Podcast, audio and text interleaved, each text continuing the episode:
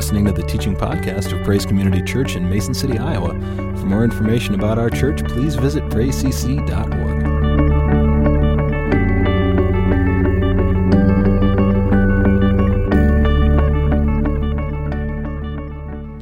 When were the disciples first born again?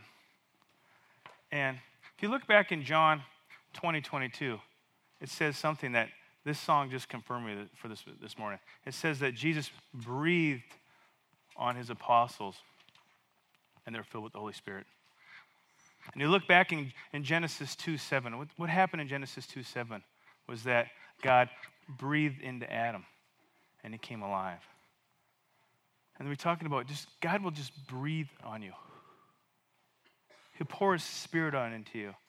So it's amazing to me when I when the Holy Spirit brings me something that I come up here and, and this is what they're singing. The Holy Spirit will will work in that way in your life.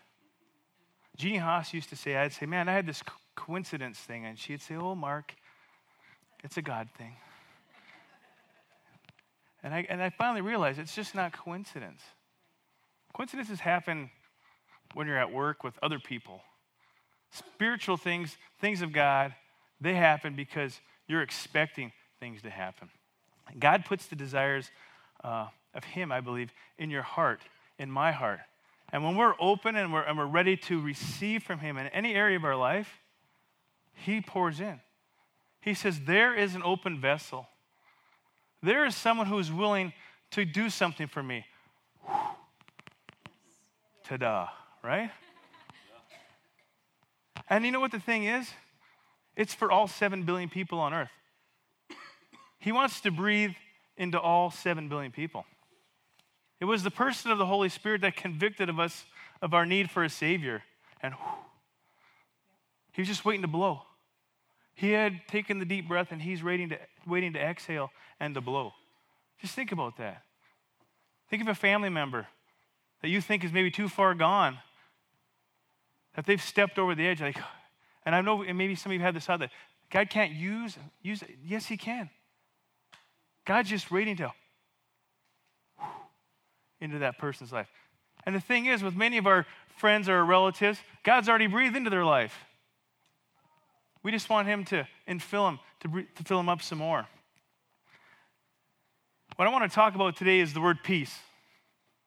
P E A C E, peace. Used 429 times in the King James Version in 400 different scriptures. It's a huge word, peace. I have 400 times, it's actually 429 times in 400 different scriptures. In the New Testament, it's, it's used 26 out of 27 books. And in the Old, Old Testament, 33 out of 39. So it's used quite a bit, the word peace. You can look it up and you can read it. You can go to your, your blue letter Bible and type in peace, and you can go through every single one of those scriptures. And it means a whole bunch of different things in different situations. But in the New Testament, it's the Prince of Peace. He's coming, or he's came, and we, we see that in, in, in different scriptures. And I'll talk about a few. I know there's one we talk about the Prince, mighty, wonderful, mighty God, counselor. Prince of Peace. I know Jeff did a whole sermon series on that, on that scripture. But the word peace, to me, uh, is all summed up in, in Galatians 5.22, where it says that the fruit of the Spirit is love, joy, peace. It's a fruit, it's what you possess when you are filled with the Holy Spirit at salvation. I love that. It says, when, it says, I have peace. Galatians 5.16 says, when I walk by the Spirit, I will not fulfill the lust of the flesh. What it's saying to me is when I, when I walk by the Spirit, my mind isn't going isn't gonna take over. The Spirit will flow through me. How is that? Because I have peace on the inside. I remember one time, uh, actually, the other verse I want to read was in, in Romans 5 1 says, Therefore, being justified by faith, we have peace with God. And that's why Jesus came. So that he would reconcile us back to the Father, so that we would have peace once again. Remember the person of Adam? When he, when he failed him and, and Eve, and, G, and God came and was looking for him in the garden because he wanted to talk and hang out with them. He had a relationship with them. And because of their sin there, they were separated. And it was Jesus who came, and, and most of you know this, but sometimes we need a reminder it was Jesus who came so that we would have peace with God. Again, we have the opportunity to have peace with God. So, as a believer, you have peace with God. He's not mad at you anymore. He's not mad at you anymore. And so, as a new believer, one time in a Bible study, and, and Pastor Jim was the leader of my Bible study when I was a new Christian, and he might remember this, he might not, but the Holy Spirit gave remembrance to me that we, I was there one time, and was there any prayer requests? And I said, I would like you guys to pray for me to have peace. And I remember Dave Sorensen saying, Well, Mark, we don't have to pray for that for you anymore. And I was like, What are you talking about? I have no peace right now. and he's like, But you do. As a born again believer, you have peace on the inside of you. And see, the thing is, as a Christian, before I was baptized in the Holy Spirit, I was just at times hoping and wishing that something would just go good. You know? And sometimes as Christians, maybe we get down to that part. It's like, I just hope this goes better. I wish things would turn around. And it's the person, the Holy Spirit, that that was that I needed to allow to work in my life. I needed to hope and go from hoping and wishing to believing what God's word says about me, first of all, what I possess, and then what I can go out and do. So when you think about it, you do not have to pray for peace in your life. You don't have to pray for love or joy or kindness. You possess all those. What you need to say to Father God is, I need a revelation of this in my life and pour it out. And He's going to say to you, Oh, thank you, Miss, Mr. and Mrs. Open Vessel. I'm going to blow on that. He'll give you what you need. I'm looking at the Godfreys over there. Their daughter's going off to college. She's probably thinking, oh, sure, Mark, you know all about peace, don't you? You're at peace, Barb. Your awesome daughter's going off to spread the gospel around the world. She's spreading peace. Be at peace. It's in you. I know it is. Campbell's. Your daughter's going a little further away than Cedar Falls. Do you know that Elizabeth is going on the second longest nonstop flight? We were at her house for a party, and it's so great when you Google stuff. What is the longest nonstop flight? From San Francisco to Sydney, 15 hours on a plane. I was like, do they refuel up there? What do they do? Be at peace because the peace of Christ is in you. And as a new believer, I needed to get over that hump of just thinking, I'm hoping and wishing that things would go good, and just realizing I need to just turn my life over to the Holy Spirit. I said, You know what, Holy Spirit? There's more. Fill me up. Give me more. And I got around people that said, You want more? We'll show you how to get more. And that's what was so great about being in this church as a, as a, as a new believer, as a non believer to a new believer, really. And as a new believer, we are to rest in peace. I'll be honest with you, you know, looking at Facebook and all these different things, when someone passes away, everybody says their little blurb and they say, rest in peace. And I said, and I had this sort of a conversation with Arlene today. Well, how do you know they're resting in peace? Because there's only two options in life. You're saved, resting in heaven, not saved, tormented in hell. So if you can hope and wish that somebody is resting in peace, but if they're not born again, they're not. I grew up in the Catholic Church, and this was a this was a this was kind of what the Catholic Church had taught because they were when people died, they were just if we pray hard enough, we'll get this person out of limbo and get him into heaven. There, there's no limbo. Black and white. There's no gray area when it comes to your salvation. So resting in peace to me has nothing to do with a dead person. You can't pray for the dead anymore. It's over. Rest in peace is resting today because you have the person, the Holy Spirit, living on the inside of you.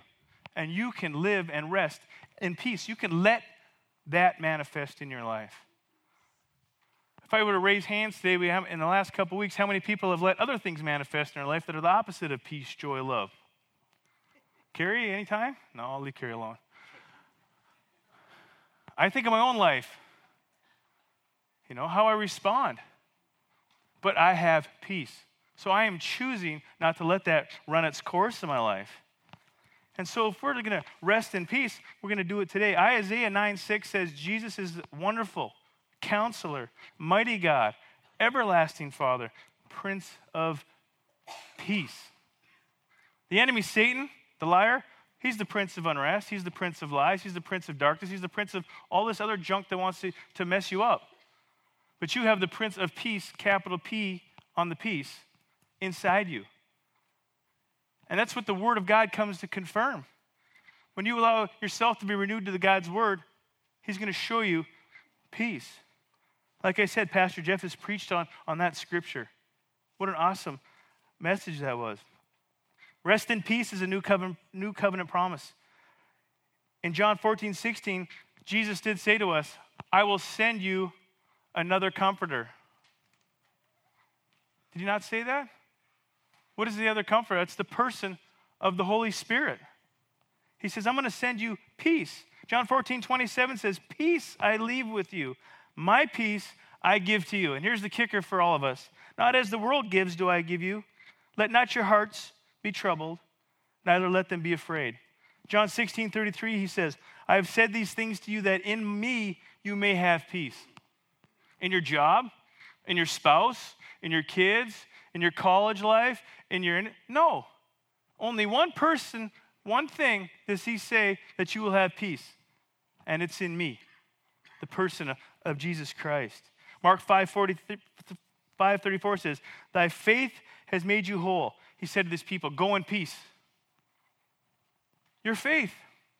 Because of your faith in Christ, you have peace. It's living on the inside of you.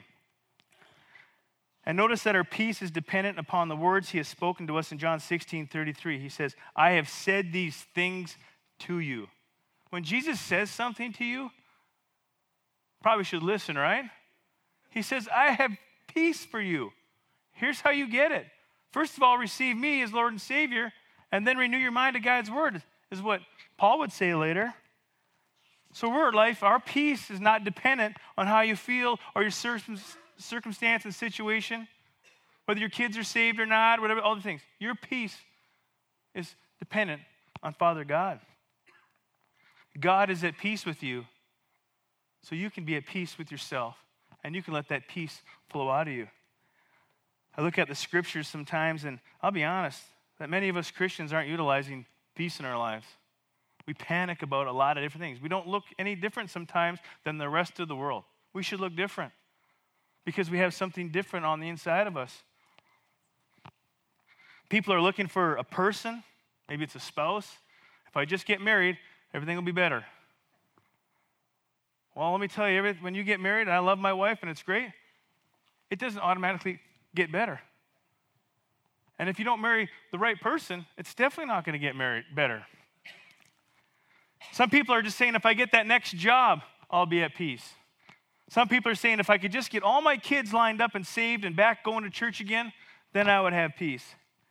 Perhaps you're looking for a pay raise. Maybe if you're a young kid here and if you, you feel like if I don't make the varsity hockey team or I don't make the band or whatever at, at school, I'm not going to have any peace. My, my, my, my life's going to be a failure. Those aren't true things, those are fleeting things. I think sometimes many Christians, the only peace they have in their, in their life is like in the old Patsy Cline song I fall to pieces. You know? That's what I see in a lot of our in a lot of believers' lives. And we shouldn't have that. And that's not a knock on anyone out there. That's just a reality of all of us, and me included. Because sometimes you just got to sit back and go, this is dumb. Why am I why am I worried about this? Why am I fretting about this when, when I know that I have God's peace? And when I turn back to Him, He'll show me a way out of this. He'll give me an answer.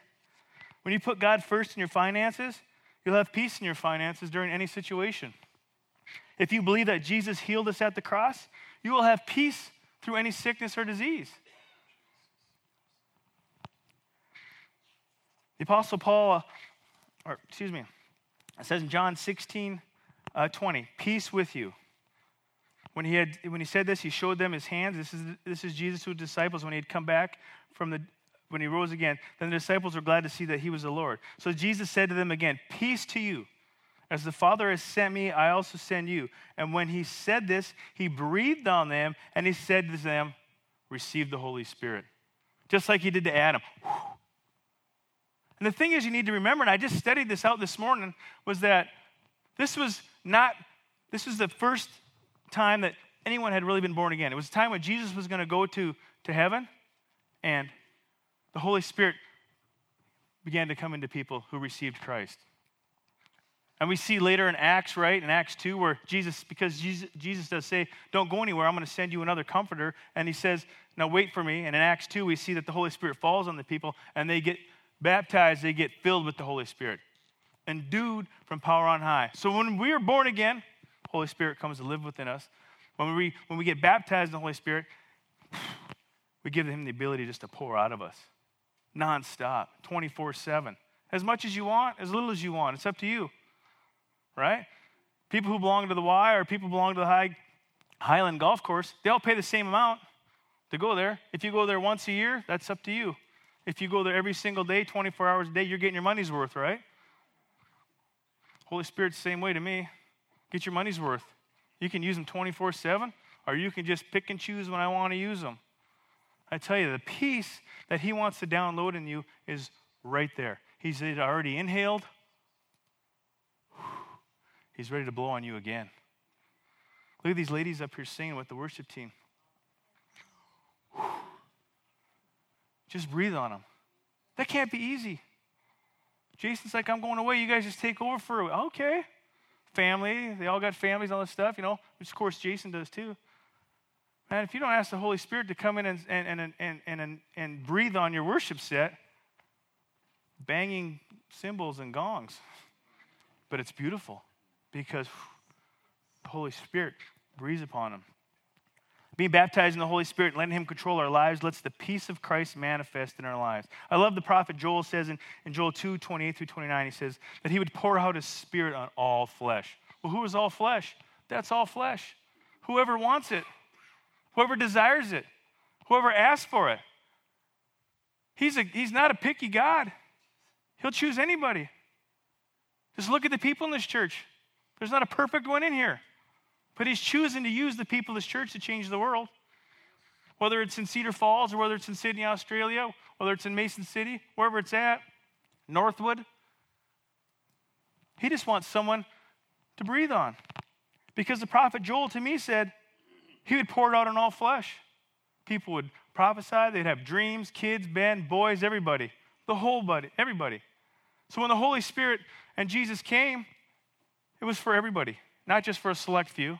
It was for the everybody. It's for you. In the book of Acts, we see many times where the Holy Spirit came upon people after they had a born again experience. You look through Acts. You can start in Matthew 3:11. You can start in Luke 3:16. You can read Acts 5, 1 and 8, Acts 2, 4, Acts 4, 31, Acts 8, 15 and 16, Acts 10, 44, and Acts 19, 1 through 6.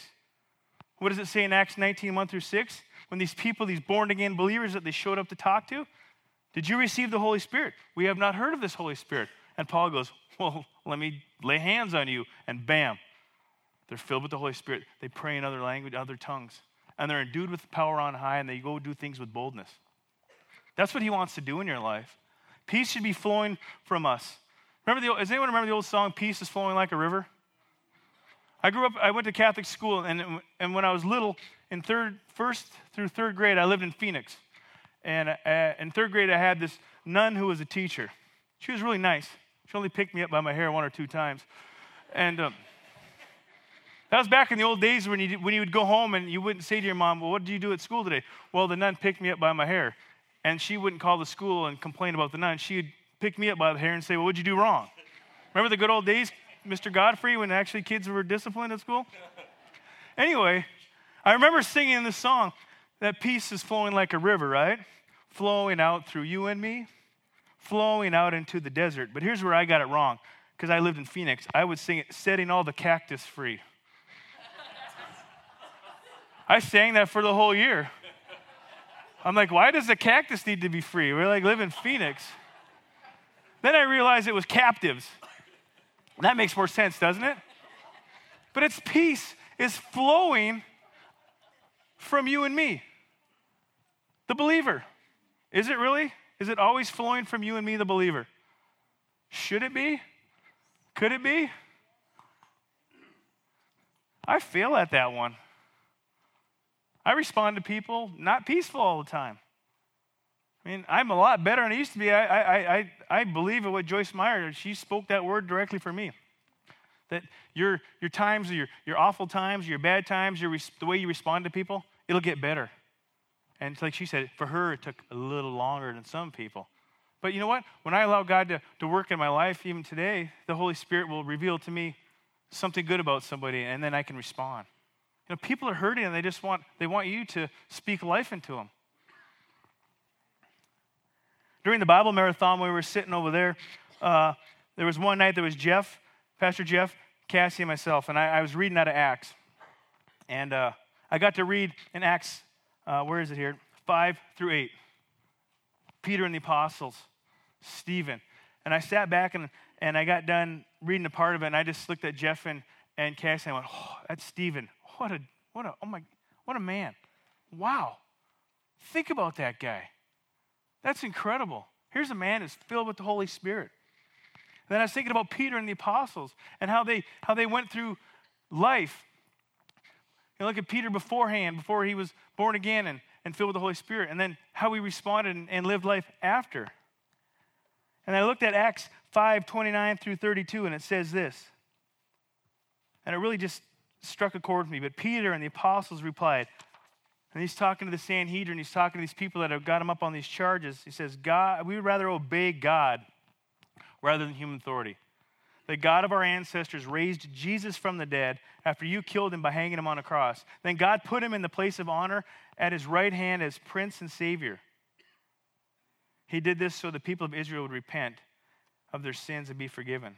We are witnesses of these things, so is the Holy Spirit, who is given by God to obey these who obey him. There's Peter.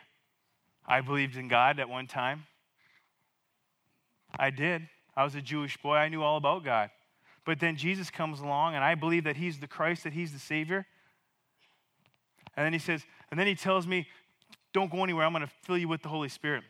And the Holy Spirit comes upon me. And now I believe in the Holy Spirit, just like Jeff talked about for, for th- those three Sundays Father, Son, Holy Spirit. You got to believe in them all. You got to receive them all, and you got to let the Holy Spirit come into your life and work in you. And so when I think about Peter and Stephen, those are two spirit filled guys, are they not? We're going to talk a little bit about them here today. It's summed up a, a, newfound peace in the midst of persecution and rejection in their lives. And Peter's revelation is how he was now. This is how he saw God, Jesus, the Holy Spirit. He had all those things working in his life. Before, he was just a fisherman who believed in God as a Jewish person. That's pretty good. But then he was actually hanging out with Jesus for three and a half years. And you can see he failed multiple times. Now, you think to yourself right now, if you're not filled with the Holy Spirit and Jesus is your best friend for three and a half years, you're thinking, nothing could go wrong. I would never deny him. If I could just live back when Jesus lived, everything would have been fine. Wrong. You'd have denied him too, just like me. People are pitchforks and lanterns are coming after you. He knew Jesus. No, I didn't. And you run and hide. And he goes back to the fishing boat, goes back to his old comfortable thing. How many people do that when they when they when they deny Jesus some in their life? What do they do? They go back to the booze, they go back to the drugs, they go back to their old life, whatever they do. Because, you know, I I'm afraid of what God has for me, and, I, and I'm just going to go back and do this. But Peter had this revelation of God the Father, God the Son, and God the Holy Spirit. And it totally changes life. And for, for the three weeks that Pastor Jeff preached about that, I'm just sitting up here like, I've been going to this church for 13 years, and I'm like thinking, this is the best sermon Jeff ever preached. And I, every time I, after Jeff preaches, I go up to him and go, that was awesome. And I spent all day with the guy too, and it's like, that blew me away. And that's what Father God and when you have Christ on the inside and you allow the Holy Spirit to work in your life, He'll do that. Every sermon you hear that's lined up with God's word is going to blow you away. That's what He wants to do in your life. He wants to breathe on you. So the revelation that Peter had it was just amazing. The man who once fled the scene after denying that he even knew Jesus was now living by the faith of Christ. Read that in Galatians 2:20 when Paul says that he's now living by the faith of Christ. Not just faith in Christ. Like, like Jeff said, people believe that there's a Jesus. They talked about him all the time. But when you're born again and filled with the Holy Spirit, you now have the faith of Christ working on the inside of you. Is that not amazing?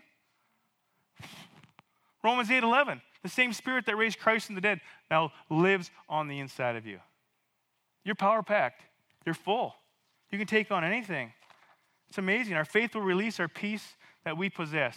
It's your faith in that scripture. It's your belief in your heart that Christ raised him from the dead. I believe in all those things. And when we believe those things, we renew our mind to God's word, He's going to release so much in your life. Faith to do anything.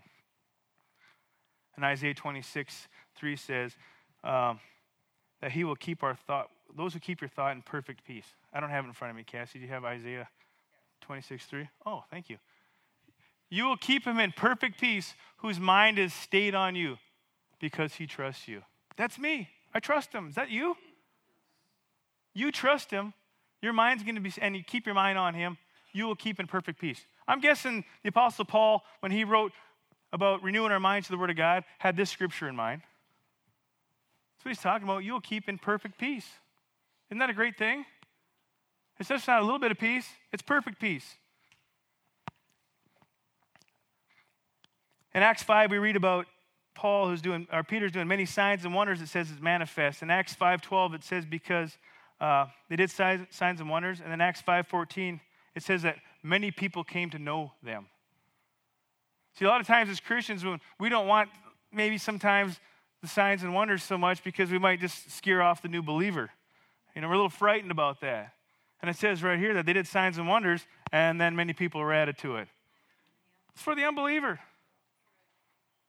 We can pray for all of us in the church, the believers, and, and every Sunday, and that'd be awesome. But there's a lot of people out there that we can go be praying for and, and watch them get healed, watch them be set free. This is what Peter did. But you're not going to be able to do that if we're not filled with the Holy Spirit and, and, and, allowing Him to work in our life. When we're not filled with the Holy Spirit or, or we ignore Him, we try to figure things out on our own, and it doesn't go very good. Remember Jesus, a night he was betrayed, just before that, Peter said, What are you talking about? I'll, I'll go with you anywhere. I will follow you anywhere. And in not too long, he denies him. Here's a guy who had been walking with Christ for three and a half years and saw all the mighty things, but he wasn't filled with the Holy Spirit yet. He didn't have the power to resist those things. And when the going gets tough for a spirit filled believer, the Holy Spirit gets going and he goes before you. A lot of times we think when the going gets tough, then we need to get going. We just need to work harder. I have a great lesson that when I coach hockey with the Bulls the last couple years, we don't talk about working harder ever. We talk about working smarter. You can work and work and work all you want at trying to be better. But if you get a little bit smarter and just say, you know what, I'm going to turn all this over to the Holy Spirit and let Him work in your life, things will flow smoothly.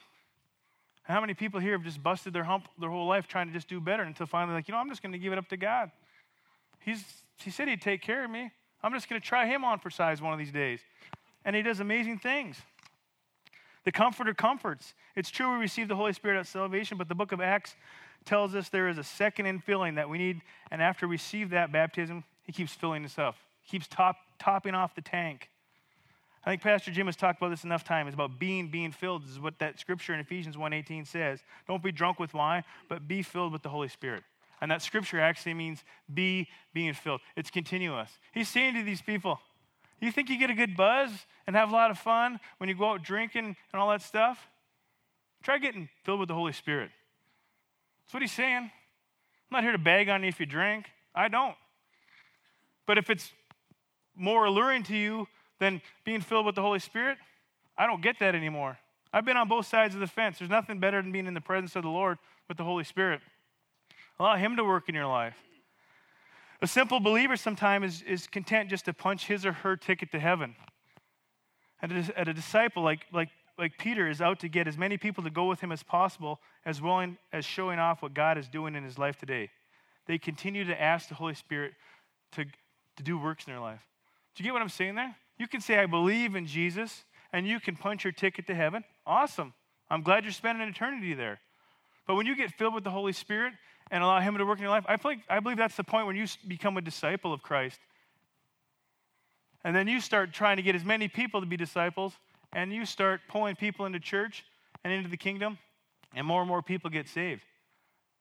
Now, if you had the cure for cancer right now, would you just sit on it and go, This is really awesome? I'm just going to keep this in my little pocket because you know what? Whenever, if I ever get afflicted with that, I'll be able to heal myself. I think you would share it with people, wouldn't you?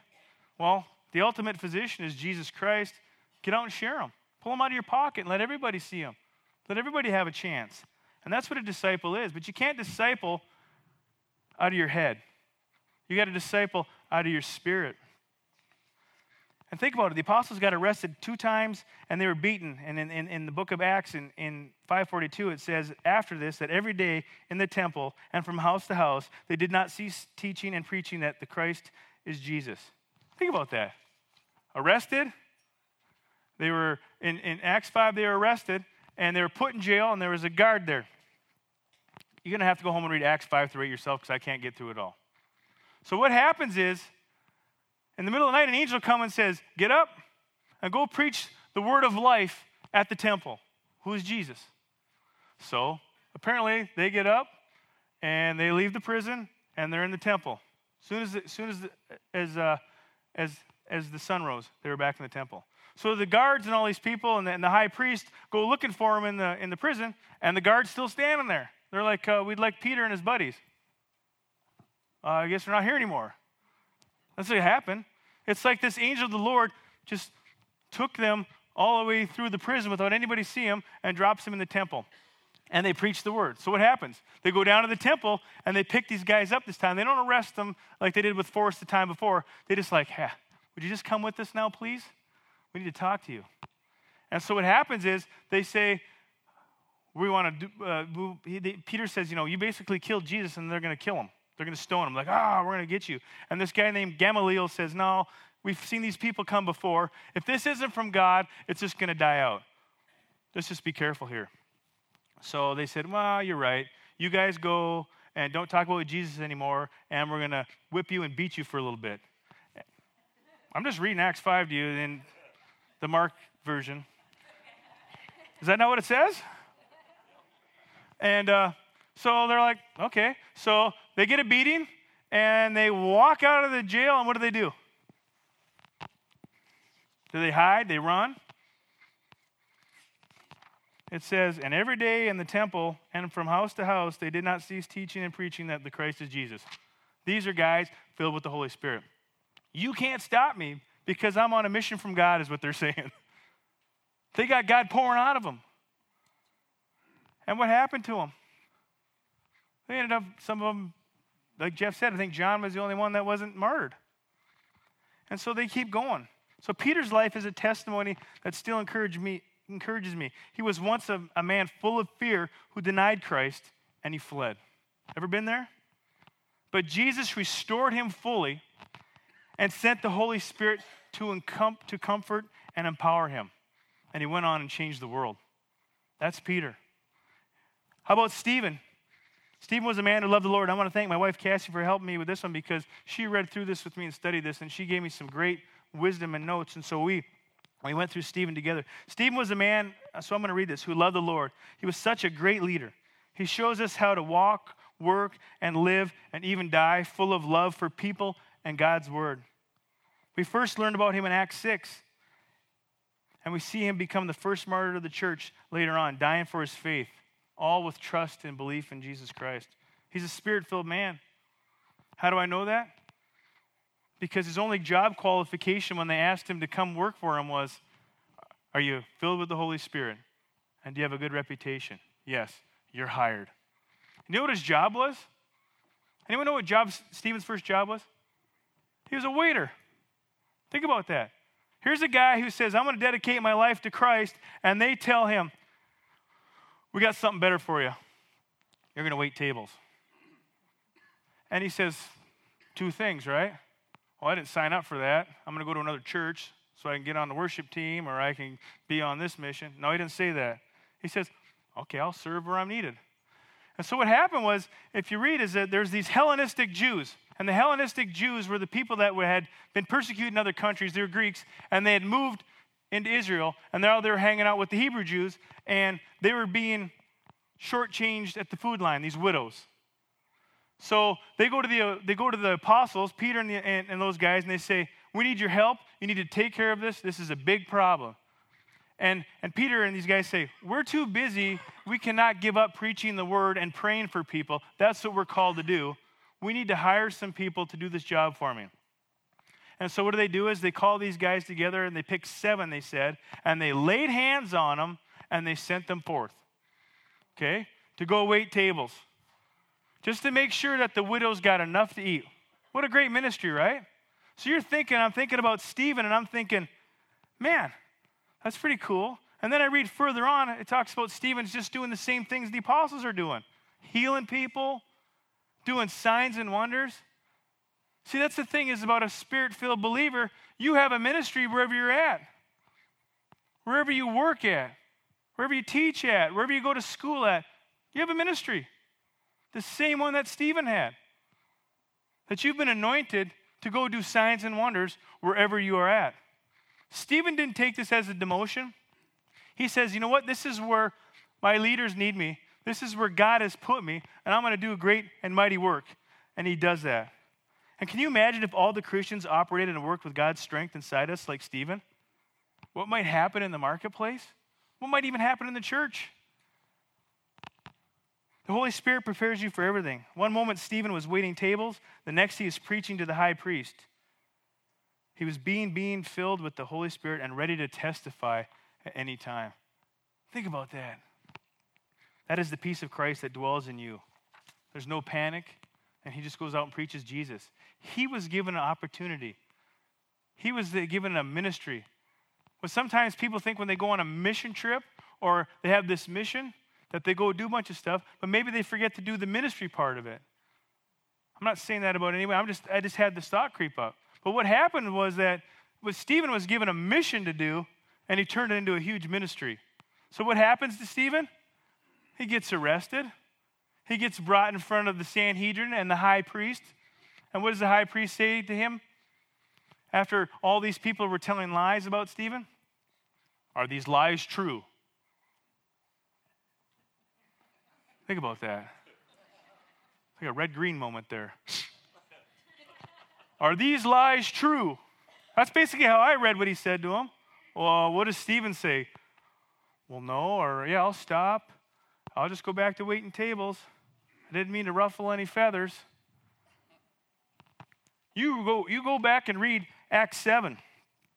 The high priest asked him if all these lies are, are true, but Stephen, a man full of Spirit and wisdom, doesn't defend himself. He preaches the word. Reading Stephen's message in Acts chapter 7 sums up the past years from Abraham all the way back to Christ's death, all the way up to Christ's death, excuse me, and resurrection.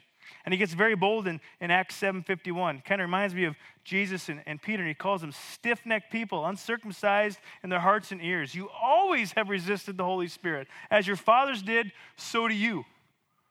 Okay? Whoa. And then in verse 54, after they freak out and they start, they, they drag him out of town and they start stoning him.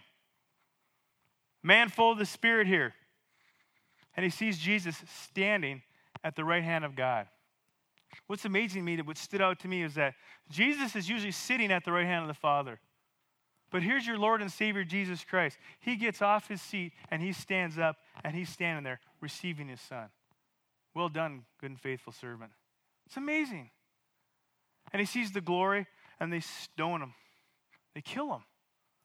And I'm thinking to myself, whoa. It's amazing. And even when Stephen is being stoned, he had his eyes on Christ. And there's this young or old person, I'm not sure how old Paul is at the time, Saul, who's standing there. And all these religious leaders that Paul's a part of, they hand him their coats must have been too bulky with their coats on to throw rocks really well, right? So they take their coats off or whatever it is, their tops, and they hand them to Saul, and he's standing there like, yes, get them. We need to stop these guys. That was Saul. And we see later in life, not too long, that he has this road to Damascus experience, and he's converted to Christianity, and he starts preaching. And then we see through Philip, and he's preaching too. Philip was another guy that was one of the seven that was told to, we need you to wait some tables. Philip was preaching in, in, in Acts to a, to a guy and, and, and preaches Jesus to him, and then he's transfigured or formed and he's in another place. Just an old waiter, not much to do, but he's filled with the Holy Spirit. And Stephen, a man full of the Holy Spirit, leaned on the Holy Spirit, served the apostles and the widows, and also preached the truth with boldness.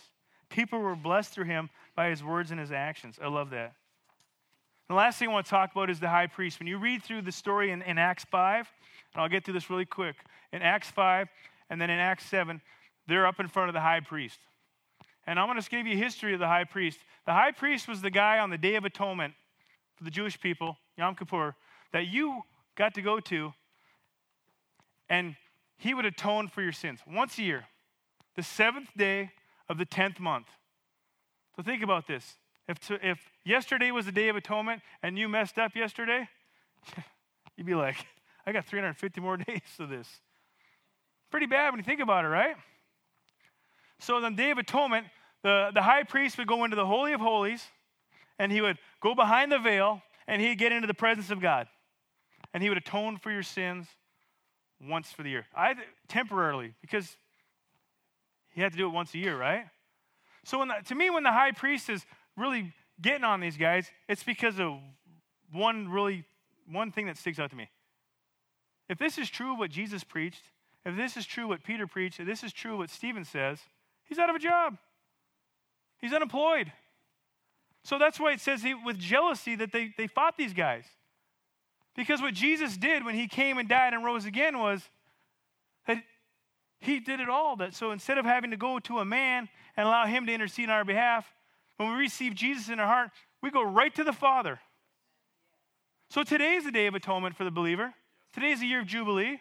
Today is the day of salvation. Today is the day of healing. That's what Peter and Jesus and all the apostles and Stephen are preaching. There's no more going to this gentleman. You don't have to. You can go every single day to your Father because Jesus has come and He's died and He's rose again for your sins, past, present, and future. That's what He's saying. So when they're really speaking to these high priests, they're basically saying, do we, why do we even need to obey you? You have no authority anymore. It's all because of him. And that's just like the law. The high priest and the law the same thing. Jesus came to fulfill them. He made them obsolete for the born again believer, and he says, You just need to have a relationship with me through Jesus Christ, myself. And when you do that, today is the day of atonement. Today is the day of Jubilee. Today is the day of salvation. Today is the day of healing. All those things lumped into one because the one person, Jesus Christ. And he says, I give you the opportunity to have all that on the inside of you. He says, inside that Holy of Holies, behind the veil where the God, presence of God dwelt, it's now on the inside of you. You're the temple of the Holy Spirit. What does that mean to me? I'm like the Holy of Holies in here. So when Jesus died, what happened? That veil was torn in two. What's that mean? That there was nothing separating you from the presence of God. You're in it. If you're a born again believer, you're just not in the presence of God. The presence of God is on the inside of you. Whoa. And that's what Stephen preached. That's what Peter said to these guys. That's what Jesus was all talking about. So these guys, I'll sum this up really quickly. Walking with Jesus, not filled with the Holy Spirit. In John 20, we see that Jesus breathes on them and they're born again. We see in Acts 2 that the Holy Spirit comes upon these guys. They're filled with the Holy Spirit. They preach the word with boldness. 3,000 people are saved. If you read through Acts, it doesn't tell you how many people are saved anymore. It just says multitudes. They couldn't even count anymore. So he goes forth, and these guys are martyred for that. But they're filled with the Holy Spirit, they've been set free. And so, my challenge for us today as I, as I finish up here is is to not just think that I'm just a believer, that I just believe in Jesus. That's, that's a good thing. You need to ask the Holy Spirit to come into your life and invade your life. And I tell you, for everyone here, everyone in the world, he's just sitting here with his breath. And when you ask, he's going to blow. And when he blows, it's going to be amazing. Amen? If you'd like to take communion today, here at Praise Community Church, we take by what we call intinction. Take, take the cracker, dip it in the juice. The only requirement that we ask of you is that you're a born again believer. What a better way to come celebrate what Jesus has done for your life by just saying, Thank you, Father God, that you died for me, you shed your, your blood for me, you rose again for me. And I would challenge you over the next week, 10 days, a month, That every decision you make, you say, Father God, Holy Spirit, is this what you want me to do? Because He will add things to you and He'll remove things for you. He'll, he'll, he'll just get rid of the clutter. Cassie and I were just going through our, our bills today and, and just going through our budget. And it's like, I think everybody, when they go through their budgets like me, I just like, seriously? I gotta go, I don't want to talk about this. Can we talk about this like in seven years? But then I realized I'm to be preaching on peace today. Father God, just show me what I need to do in this situation. It's not that we're anything bad, it's just that it's a situation that I have to deal with. But what's the Holy Spirit saying to me in this situation? Do I need to give more? Where do I need to give to, to allow me to, to do what you want to do? So I'll invite the worship team up and I'll close this in prayer. Father God, we just thank you so much for what you're doing in our lives. Father, we thank you that you sent not only your son to die for us, that we can be forgiven of all our sins, that we can be healed. But Father God, we're thankful that you only sent the Holy Spirit to, to do and dwell in us. And Father God, we thank you that today is the day of atonement. Today is the year of Jubilee, that we are set free, that today is the day of salvation. Today is the day of, day of prosperity. Today is the day of healing. And we thank you, Father, that our minds are fixed on you. And as we renew them to your word, Father God, you will speak more and more to our heart. And we just love you in Jesus' name. Amen.